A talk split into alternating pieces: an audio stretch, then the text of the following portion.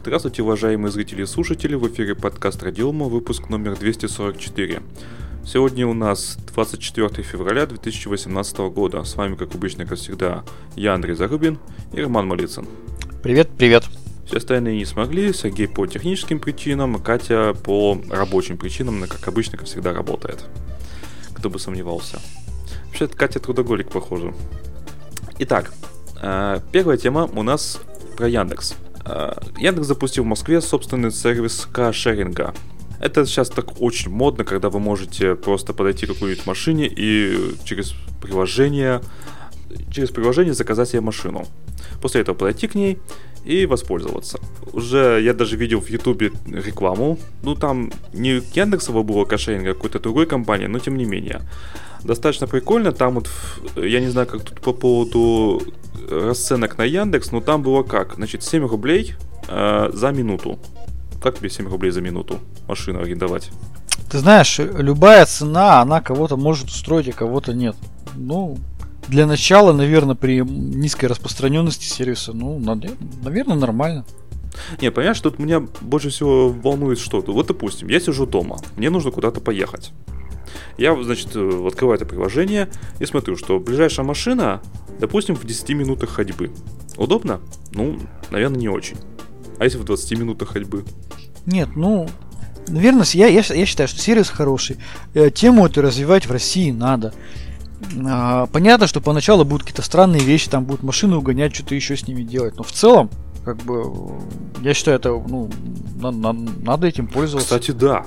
Кстати, да, ведь их будут, по идее, угонять. Там, конечно, понятно, что там GPS-навигация, там это самое, что будет четко видна, где она на все это находится, и он где-нибудь запрятан где в нетрах ее, который даже если распилишь машину, то не сразу поймешь, а где же этот GPS-датчик-то или там GLONASS-датчик, неважно.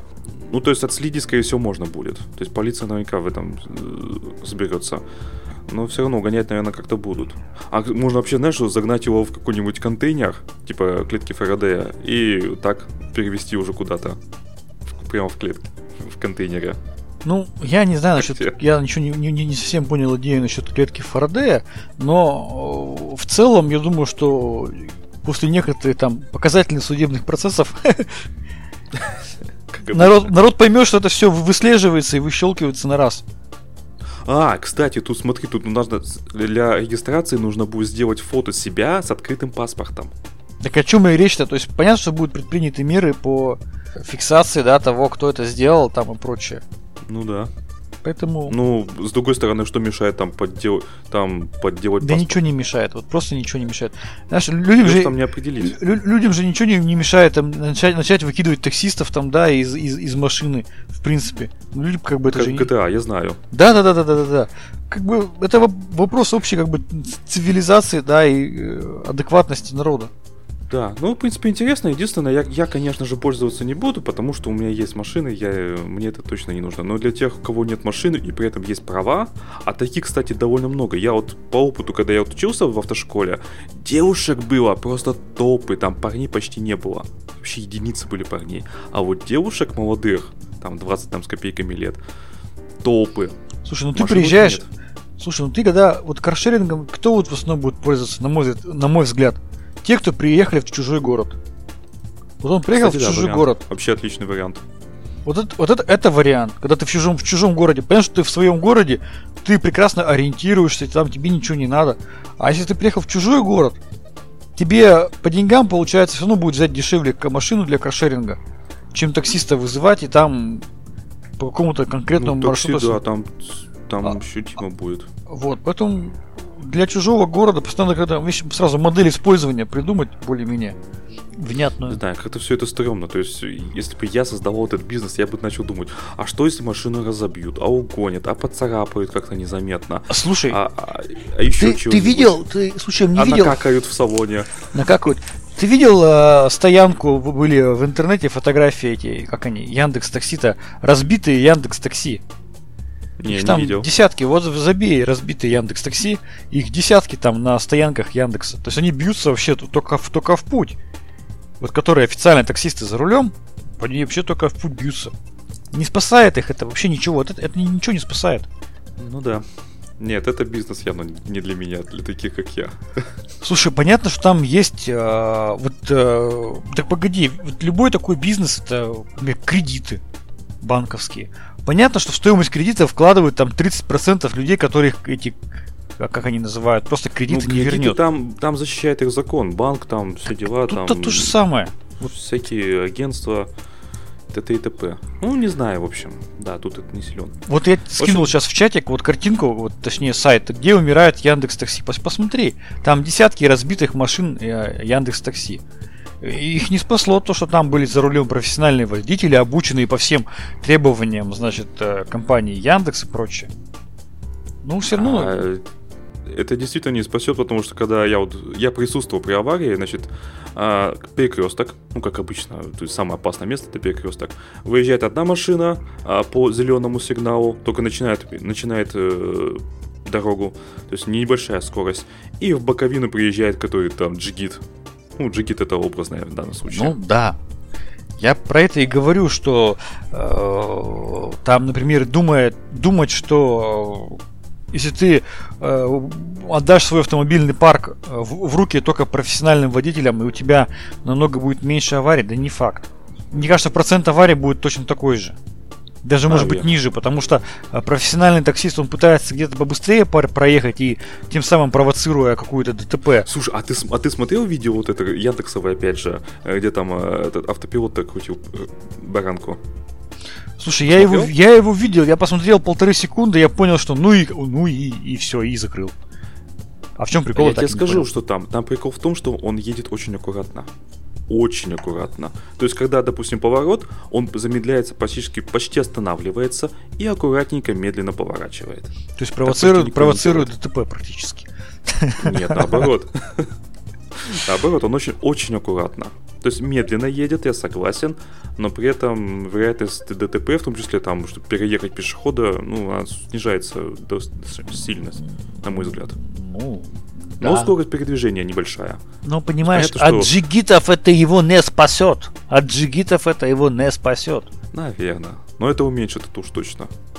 Поэтому я думаю, что все-таки, если так реально трезво подойти к э, этой идее, то экономически вполне может быть оправдано.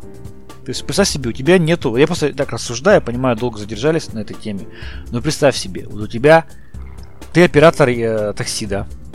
Тебя ну. первая головная боль, таксисты, люди, жалоба на этих таксистов, просто жалоб море. Тебе их нужно как-то управлять, что-то им отчислять какие-то деньги, там, какие-то налоги с этого всего платить. Это, это просто ужас. А один таксист совсем не плохо понимает все. Люди на него жалуются.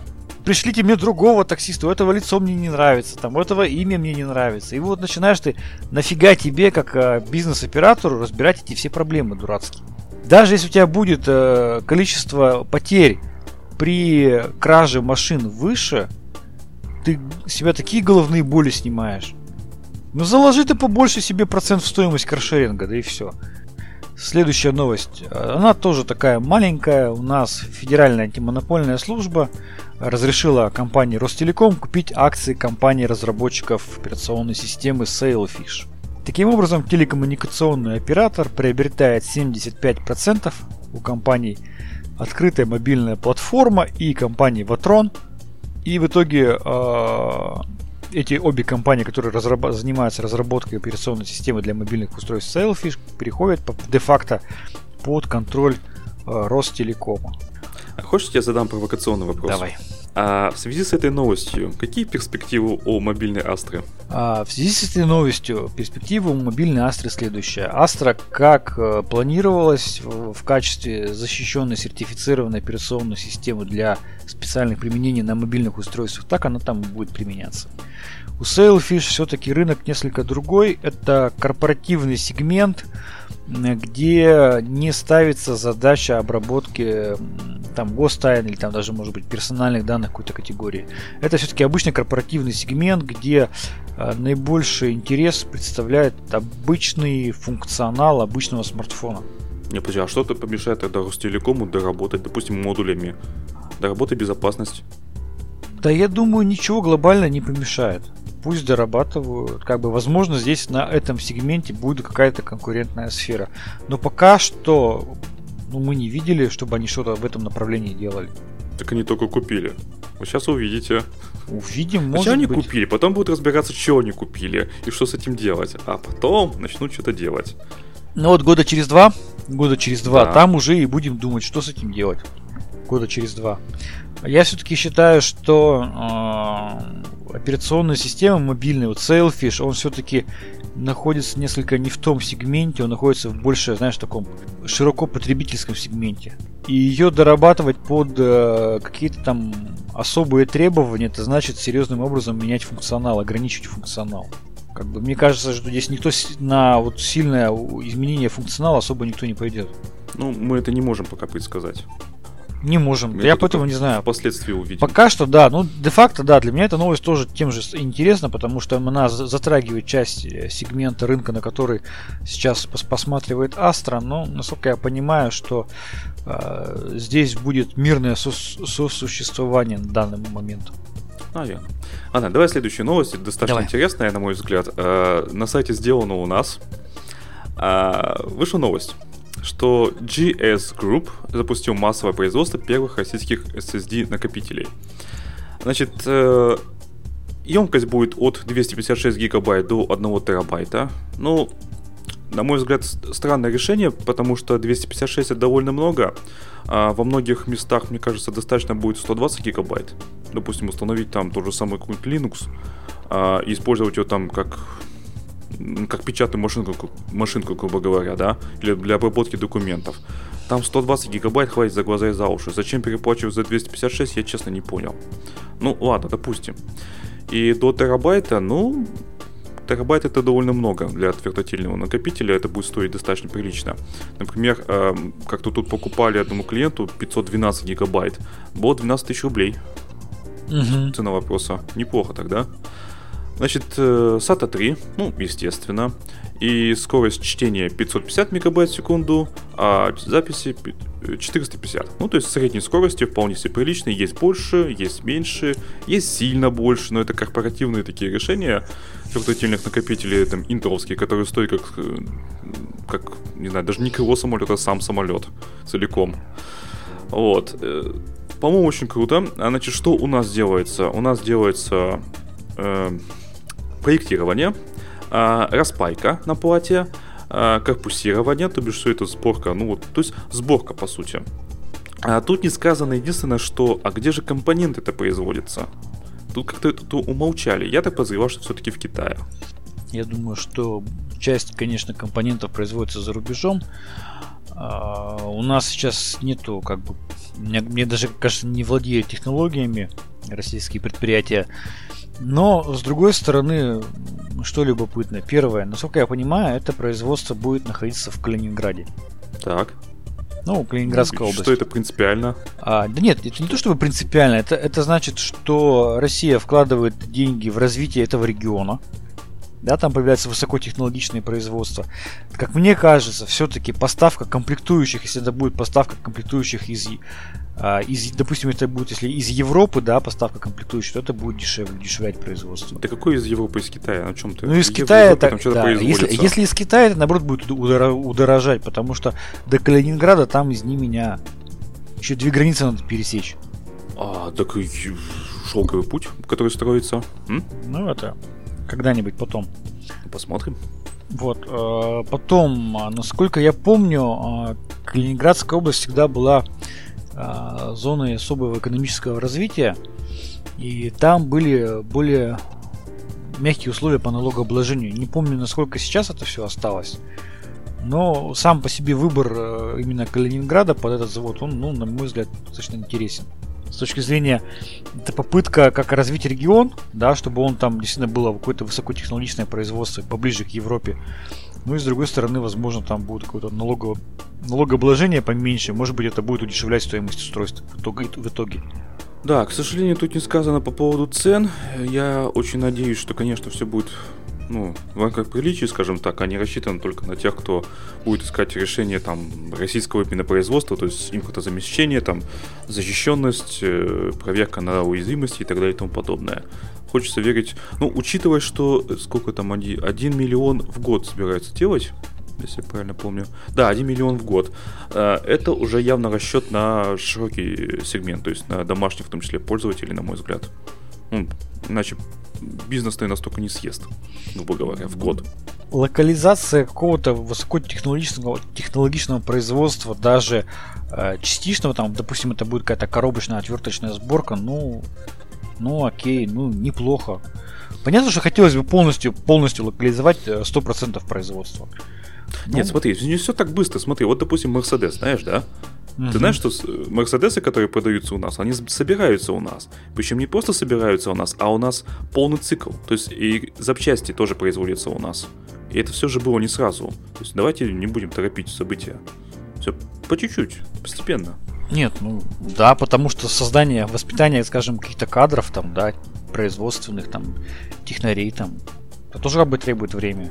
Откуда бы им у нас взяться, если не сами производства даже не видели никакого?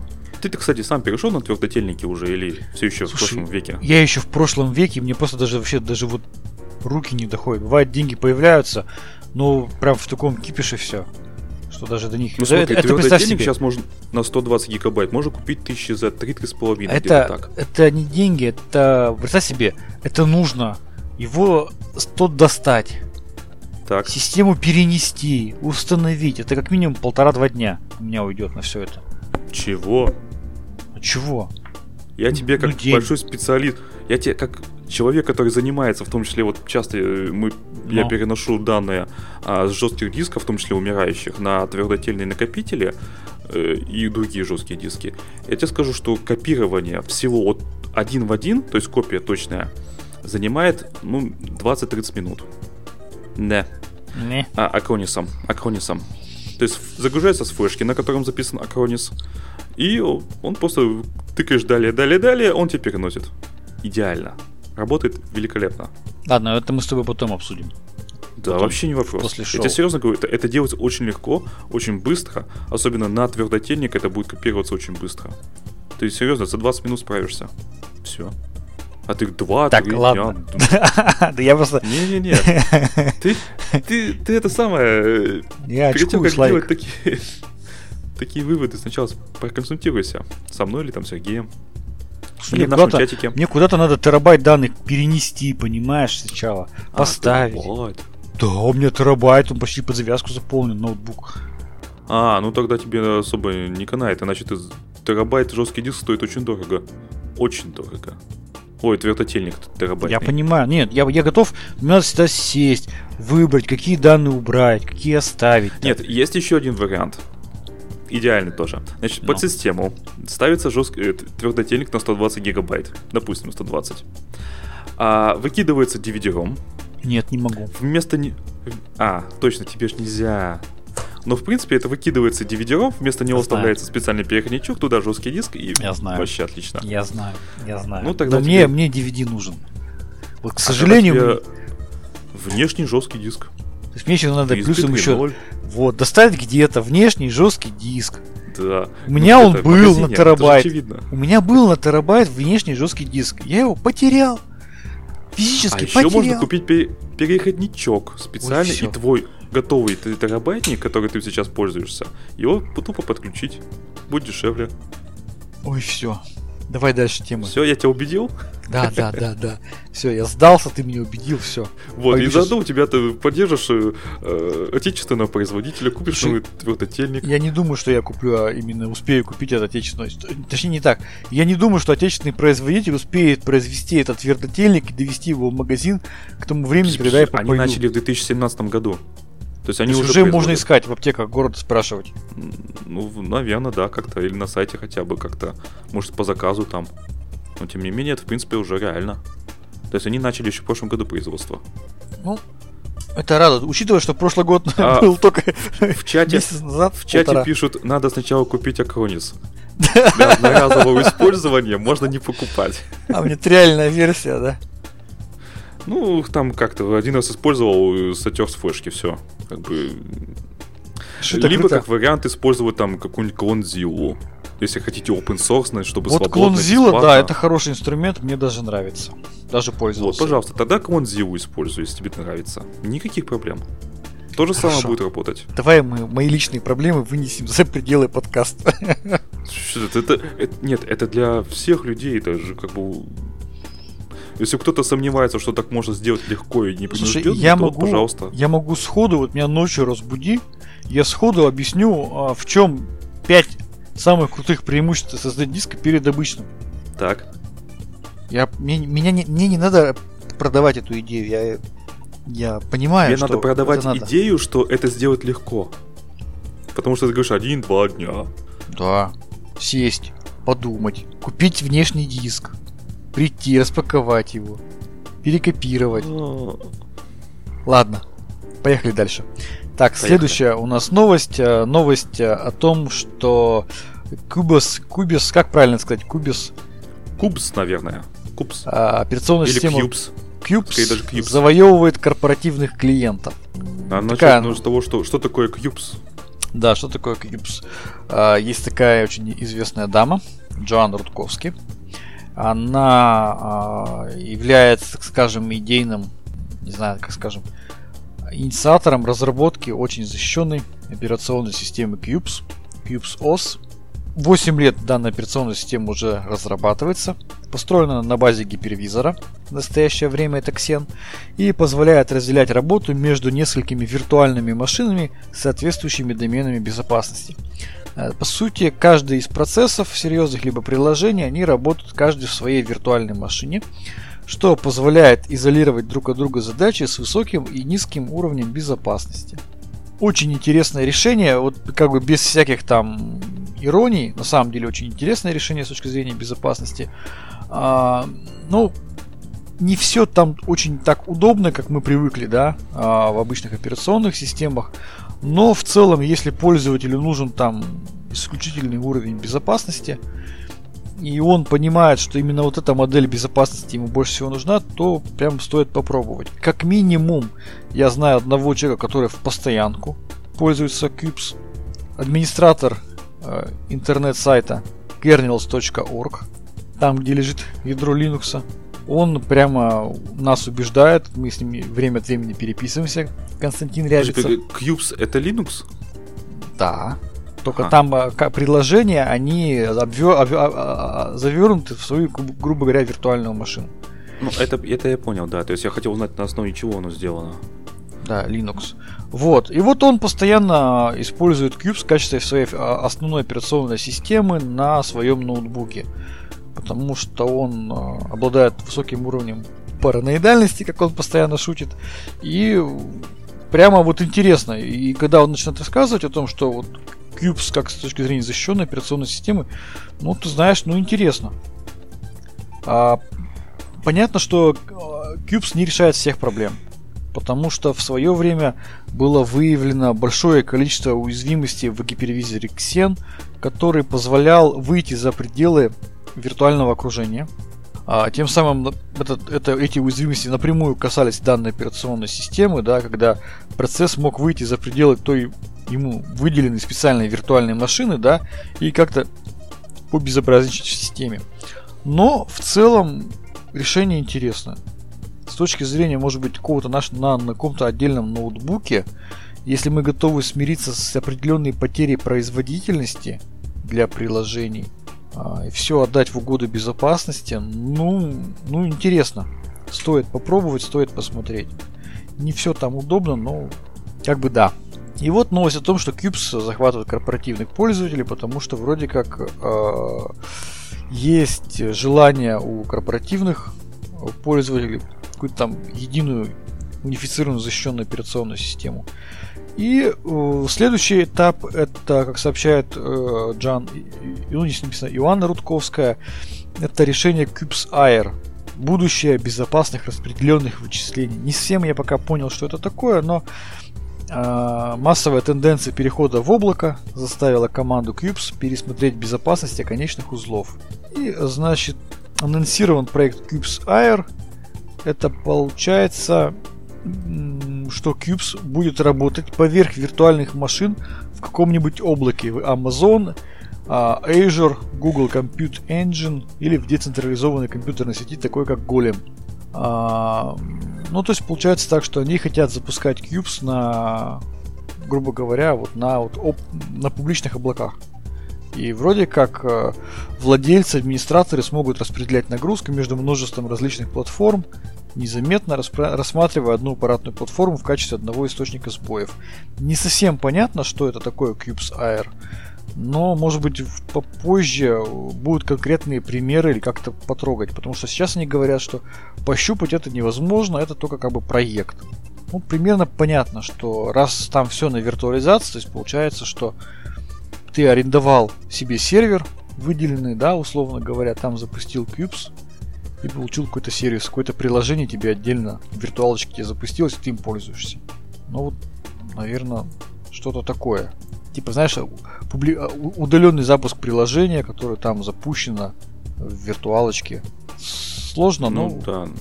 пока как-то так. Ну, в общем, проект э, активно развивается, активно привлекает средства инвесторов. Э, очень долгое время про него ничего не было слышно, но вот последнее время а, действительно прямо большой очень интерес к этому проекту. Но, видимо, начали появились спонсоры. Не знаю, ну, любопытно. Во всяком случае, мне всегда любопытно. Я читаю каждую новость про Cubes, потому что интересные вещи делают и интересные подходы у них нестандартные. И очень много критики этого проекта и позитивных э, отзывов в интернете, поэтому посмотрите, по почитайте, как бы составите свое мнение по этому решению. Может тогда вообще, наверное, дойти до уровня, когда э, каждый отдельный сайт открывать в каждой отдельной э, виртуальной машине, чтобы с другом никак не взаимодействовали. Ну, да, понимаешь, это, это по сути, это как бы решение, это оно, оно избыточное. То есть ты за счет избыточности, да, то есть да. ты, а, ты решаешь свои проблемы не за счет там какого-то качественного кода, а, не за счет там каких-то математических моделей, как в Астре, а именно вот просто за счет избыточности. Ты берешь, это грубо говоря, конечный вариант, это когда ты а, для каждого отдельного процесса приложения выделяешь отдельный физический компьютер. Ну, замечательно, но ты же сам сказал, что есть уязвимости к Ксении, и все, и вот безопасность поплыла. Да, ну, я и говорю, что проект интересный, есть очень много критики по этому проекту, есть много как бы, позитивных э, мнений. Я говорю, что конечный вариант это просто э, э, запуск отдельного приложения на отдельном физической машине. Ты пошел PDF, тебе надо открыть, пошел в другой. Слушай, я сейчас подумал, смотри, вот есть уязвимости в софте, да, вот Ксин, допустим. Да. Есть математическая модель безопасности, как в да? Да. Вот, а если в математической модели были допущены ошибки? Ты понимаешь, какая штука? А математическая модель, вот которая в Астре, она прежде чем а, ее как бы реализовывать уже в программном коде, она прошла процесс верификации на логическую связанность, замкнутость и непротиворечивость. То есть во время вот этого процесса верификации этой математической модели были найдены там пару математических ошибок. То есть специальная проверка проводится отдельными людьми, которые не являются разработчиками этой модели, и там вот именно на логическую связность и замкнутость когда этой математической модели. То есть, ну, такие проверки проводятся. А если не идеален процесс проверки? Извините, но ничего идеального у нас нету. Ну, знаешь же, это стандартную шутку программистов. Если вы запустили программу первый раз, ну, после компилировали, скомпилировали после того, как ее написали первый раз, и она запустилась без ошибок, ищите ошибки в компиляторе. А ты знаешь, на самом деле, как бы твой вопрос, он имеет определенный смысл, потому что математическая модель, она может быть логич, логически верной, угу. там замкнутой, да, не иметь каких-то там лакун, но она может быть не вполне эффективной под какую-то ситуацию, под какую-то конкретную задачу.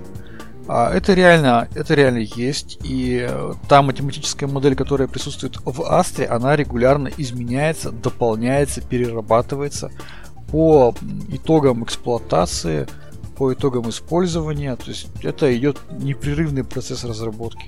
То есть я уже говорил, что последнее, вот то, что было, а раньше это была математическая модель монолитная, там 200 листов формул.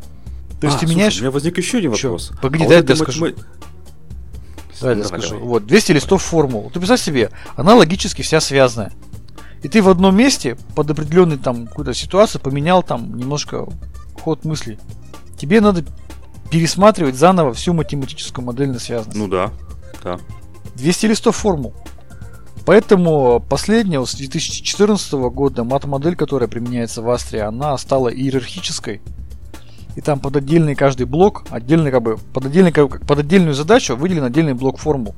И ты можешь уже их менять отдельно, от, этот блок менять отдельно от, от всего остального комплекса. То есть это намного упростило работу над моделью, ее развитие. Теперь появились отдельные блоки для гипервизора, именно для виртуализации, отдельные блоки для облачных вычислений. Это как бы значительно улучшает. Но это показывает то, что модель, она развивается непрерывно.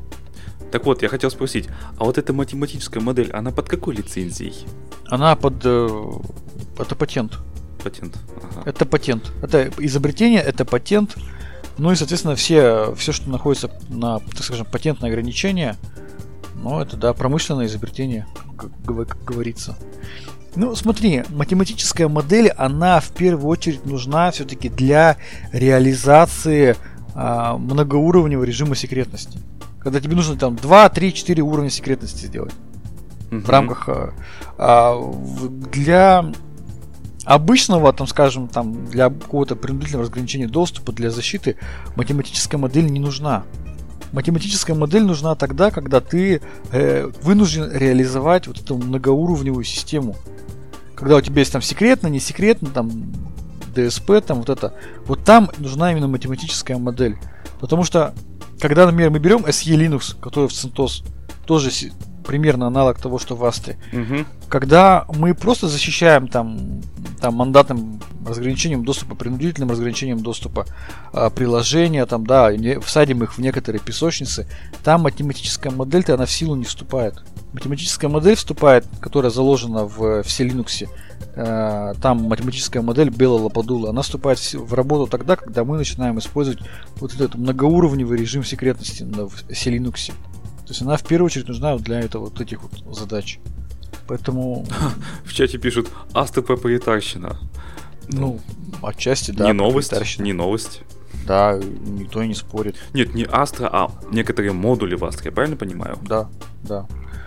Поэтому все, все то, что мы не можем закрыть. Поэтому я скажу так, что все это дорабатывается, все это меняется. Модель каждый раз заново перепроверяется обычный процесс разработки, как бы, знаешь, ничего не, нету идеального сразу с рождения. Ну да. Ну, кроме меня, я вот идеально сразу. Вот, поэтому... Ты был идеально сразу, ты давно перешел бы на твердотелики. Да. Поэтому вот, э, как ни странно, Cubes э, заходит на корпоративный рынок, на корпоративный сегмент. Хотя это всегда была операционная система для гиков, для ультрагиков, для тех, кто прямо там параноидальный пользователь. А сейчас мы видим, что появляются новые решения на Cubes, которые будут пробовать продаваться на корпоративные сегменты для совершенно обычных пользователей. Вот, давай ну, следующую да. тему. Давай, что там у нас? Да, давай я расскажу. А, Facebook рассказал о том, как работает ее система по предотвращению самоубийств. В своем блоге Facebook рассказала об одном из своих инструментов по предотвращению суицида. Это система, которая определяет степень риска самоубийства по постам и комментариям пользователя.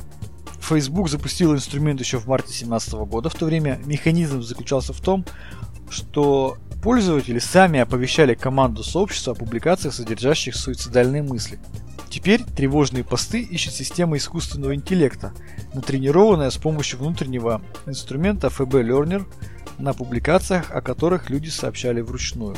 Разработчики системы вместе с экспертами определили специфические слова и фразы, свидетельствующие о суицидальных намерениях. А, значит, э, система начала работать с классификатором текста, который разбивал каждую фразу на слова и словосочетания разной длины и давал им а, оценку по алгоритму. Положительную, если словосочетание часто встречалось в тревожных постах, и отрицательную в обратном случае. Чем больше положительная оценка, тем больше вес словесной конструкции. В итоге система присваивает публикации уровень, отражающий схожесть ее содержания с содержанием текстов из тренировочного набора. И, соответственно, в итоге э, информирует обученных операторов, а те, учитывая серьезную ситуацию от предложения психологической поддержки до звонка в полицию. Вот э, любопытный этот момент. На этом разработчики не остановились. Следующим шагом стало подключение к анализу нейронных сетей, основанных на технологии Deep Text. А, сформировав словесное векторное пространство, система использует нейросети, чтобы находить релевантные партнеры в рассматриваемых фразах. Такой шаг помогает быстро реагировать на характерные фразы. Скажи, где ты, я сейчас приеду, но при этом не оставлять без внимания менее тревожные слова. Звони в любое время, если что, я всегда рядом. Какой у меня, по мне пара выводов на самом деле. Первое, а, Facebook а, перестает быть, ну, наверное, давно перестал быть просто средством для общения людей. Он активно анализирует все, что мы пишем в соцсетях.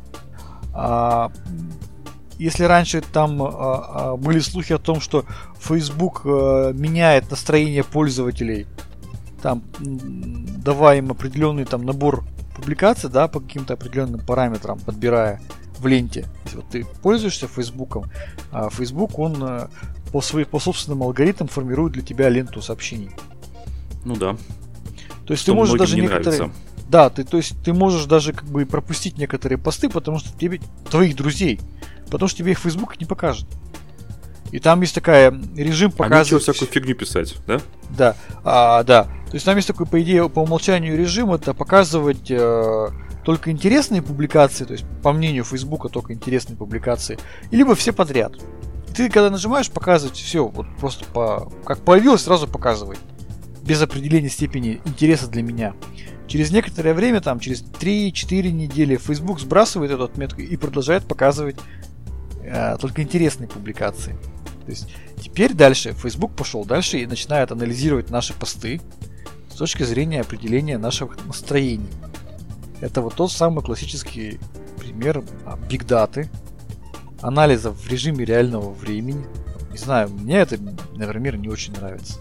То есть появляется, э, я думаю, что там куча-куча других инструментов по анализу того, что Просто мы, мы пишем. Мы не знаем. Да, то есть Facebook, да, говорит, это мы, мы, мы анализируем ваше настроение, насколько вы готовы к самоубийству. Мы это делаем, конечно же, в ваших интересах. Но у меня есть огромное количество друзей, которых Facebook забанил навсегда в Фейсбуке, да, операторы Фейсбука забанили навсегда за совершенно нейтральные посты. То есть человек выходит в Facebook, не пишет ни одного поста, и через там 15 минут его опять банят там на 3 месяца. То есть мы видим то, что операторы Facebook активно вмешиваются вообще просто в информационное пространство людей. У меня огромное количество моих друзей ушли в контакт, потому что им, их просто выдавили из Facebook. Не знаю, для меня это такое ощущение, что Facebook становится таким, знаешь, глобальным каким-то полицейским. Я так понимаю, что все, что я там напишу, оно будет проанализировано, будет составлен мой психологический портрет, насколько я готов там выступить против или той политической силы, готов ли я там к самоубийству или еще не готов, готов ли я там выйти, вы, выступить с революционными какими-то лозунгами или не готов. Ну блин, я вот не хочу, я практически полностью уже ушел из Фейсбука после всех этих приколов. Ну Куда реально. ты ушел? Да я, я вообще нигде ни в каких соцсетях не присутствую.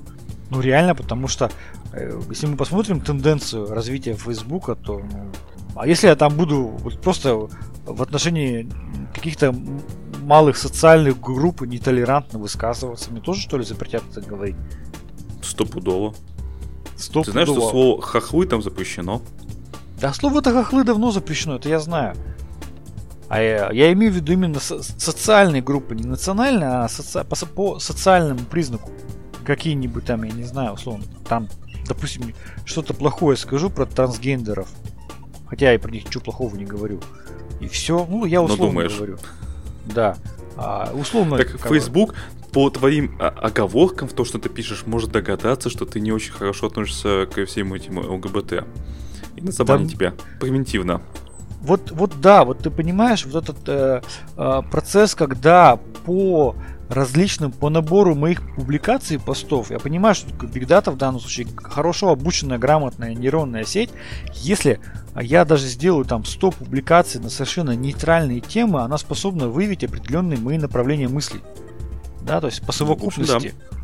Хотя все будут, эти посты будут нейтрального характера. Но, блин, как бы мне вот не очень это нравится я понимаю, что там сидит мега, мега робот, да, условно говоря, мега нейронная сеть, которая раскладывает мои материалы по полочкам. Ага, Фоточку выложил с котиком, нормально. Нормальный человек. А, то есть, э, там, когда ты активный пользователь Фейсбука, а я в прошлом очень активный пользователь Фейсбука, а, приходится понимать, что ты должен писать так, как это нравится Фейсбуку, как нравится его операторам, как нравится его модераторам. И ты уже не можешь э, без как бы свободно высказывать свои мысли, потому что ты будешь проклассифицирован, тебя могут превентивно забанить. У меня там есть такой случай, когда человек ему в Facebook пишет, «А, чтобы вас разбанили, пожалуйста, сфотографируйтесь с открытым паспортом около своего лица. Он это делает. Ну, во, Вконта- во ВКонтакте тоже так и есть такое. Он, нет, я не против. Он это делает, но Facebook его не разбанивает. Ты понимаешь? Ну, он же не сказал, там же не сказано, что мы тогда точно разбаним вас. Ну да, да. То есть а, процедуры, то есть свободное мнение в Фейсбуке, на мой взгляд, сейчас высказывать практически невозможно. Либо оно а, а, одобрено модераторами Фейсбука, твое мнение, либо нет. А еще тебя могут сейчас превентивно забанивать. Потому что, ну, определение склонности к самоубийству, ну, представь себе, в чем прикол для Фейсбука, там, да, быстро звонить какому-то оператору в, в полицию, там, да, вот этот человек склонен к самоубийству. Да будет максимум там один-два звонок за 10 лет. Ну и даже если, допустим, вот он вычислил, что этот человек чисто теоретически там, возможно, там в ближайшее время совершит самоубийство, да, допустим. А, совершил автоматический звонок полицию сообщением. Допустим, полиция даже приехала, во что я, честно говоря, не очень-то верю. Человек скажет, вы что, с ума сошли, ничего не собираюсь. Вы вообще, что тут делаете? Идите-ка домой. И все. И на этом все закончится. Зато будет автоматический разбор пользователей на лояльный, нелояльный. И абсолютно легально, под, под лозунгом «все для вас». Я не знаю, я я вот не хочу этого. Ну, не хоти, вот ты не хочешь, ты и не пользуешься больше. Логично. Я, я Но вот... большинство людей же об этом даже не узнает. Слушай, так, блин, а, а почему какой-то там, какая-то нейронная сеть должна классифицировать мое настроение? и определять ты, на ты мою степень моей лояльности.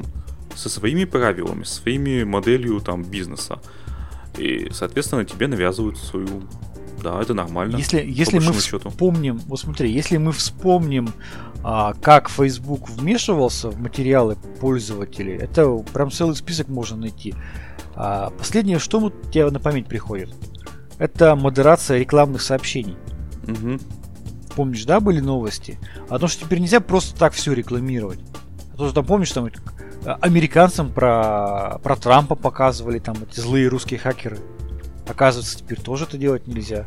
А, то есть там вводится четкая модерация по политическим, так скажем, критериям. По, по критериям лояльности к правительству США. Там, да. У меня все а, друзья, которые не были лояльны к правительству США, об этом писали, все забанены. Сто процентов. Все. А в чем прикол, как бы я не понимаю. Не все, все забанены, просто все тут поголовно. Даже те, кто а, пытался делать, как бы, знаешь, так завуалированно там и в виде аналитических суждений. Все забанены. Все сейчас перешли либо в контакт, либо в другие там какие-то ресурсы. Вот, поэтому ну, интересно, конечно, если мы хотим, чтобы Facebook нам присылал каждый день сообщение, что-то вы вчера были грустны, не выпить ли вам какую-нибудь таблеточку? Ну, наверное, да, можно пользоваться этим. А если мы не хотим, чтобы нас так анализировали, то, наверное, и, и не надо. Ну да. Ладно, давай на этой оптимистичной ноте заканчивать. С вами был подкаст Радиома, выпуск номер 244 от 24 февраля 2018 года. С вами были, как обычно, как всегда, я, Андрей Зарубин и Роман Мулицын. Пока-пока. Всем пока.